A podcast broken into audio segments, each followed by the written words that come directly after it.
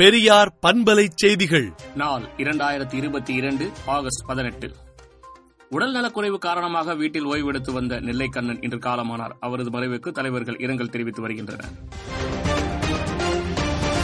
பேருந்துகளில் பெண் பயணிகளை ஆண் பயணிகள் முறைத்து பார்க்கக்கூடாது என தமிழ்நாடு மோட்டார் வாகன விதியில் திருத்தம் செய்யப்பட்டுள்ளது. தமிழ்கடல் நெல்லைக்கண்ணன் மறைவுக்கு முதலமைச்சர் மு க ஸ்டாலின் இரங்கல் தெரிவித்துள்ளார். கள்ளக்குறிச்சி மெட்ரிக் பள்ளி கடந்த முப்பத்தாறு நாட்களாக போலீசாரின் கட்டுப்பாட்டில் உள்ள நிலையில் நேரடி வகுப்புகள் எப்போது என மாணவர்களின் பெற்றோர் எதிர்பார்ப்பில் உள்ளனர்.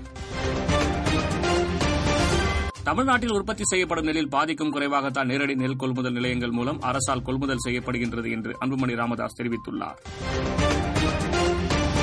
கனடாவில் நடைபெறவிருக்கும் அறுபத்தைந்தாவது காமன்வெல்த் நாடாளுமன்ற மாநாட்டில் சபாநாயகர் அப்பாவு பங்கேற்க உள்ளாா் தமிழ்நாடு புதுவை மற்றும் காரைக்கால் பகுதிகளில் ஒரு சில இடங்களில் இடி மின்னலுடன் கூடிய லேசானது முதல் மிதமான மழை பெய்யக்கூடும் என வானிலை ஆய்வு மையம் தெரிவித்துள்ளது. மராட்டிய மாநிலத்தில் ராய்காட் கடற்கரையில் ஏகே ஃபார்ட்டி செவன் ரக துப்பாக்கிகளுடன் நின்ற படகு ஒன்று கண்டுபிடிக்கப்பட்டது. ஆபாச உடை அணிந்த பெண்ணிடம் பாலியல் சீனல் குற்றமாகாது என கேரள நீதிமன்ற நீதிபதி தீர்ப்பளித்துள்ளார். அதிமுக அலுவலக சாவி விவகாரத்தில் உயர்நீதிமன்ற உத்தரவுக்கு தடை விதிக்க உச்சநீதிமன்றம் மறுப்பு தெரிவித்துள்ளது. உலக அளவில் பயன்படுத்தப்படுகிற தடுப்பூசிகளில் அறுபது சதவீதம் தடுப்பூசிகளை விநியோகிப்பது இந்தியாதான் என்று மத்திய நிதியமைச்சர் நிர்மலா சீதாராமன் பெருமிதத்துடன் கூறினார். மராட்டிய மாநிலத்தில் எக்ஸ்பிரஸ் ரயில் சரக்கு ரயிலின் பின்புறமாக மோதி விபத்தை ஏற்படுத்தியது. கொரோனாவால் கடந்த நான்கு வாரங்களில் இறப்பு விகிதம் முப்பத்தைந்து சதவீதம் அதிகரித்துள்ளதாக உலக சுகாதார நிறுவன தலைவர் தெரிவித்துள்ளார்.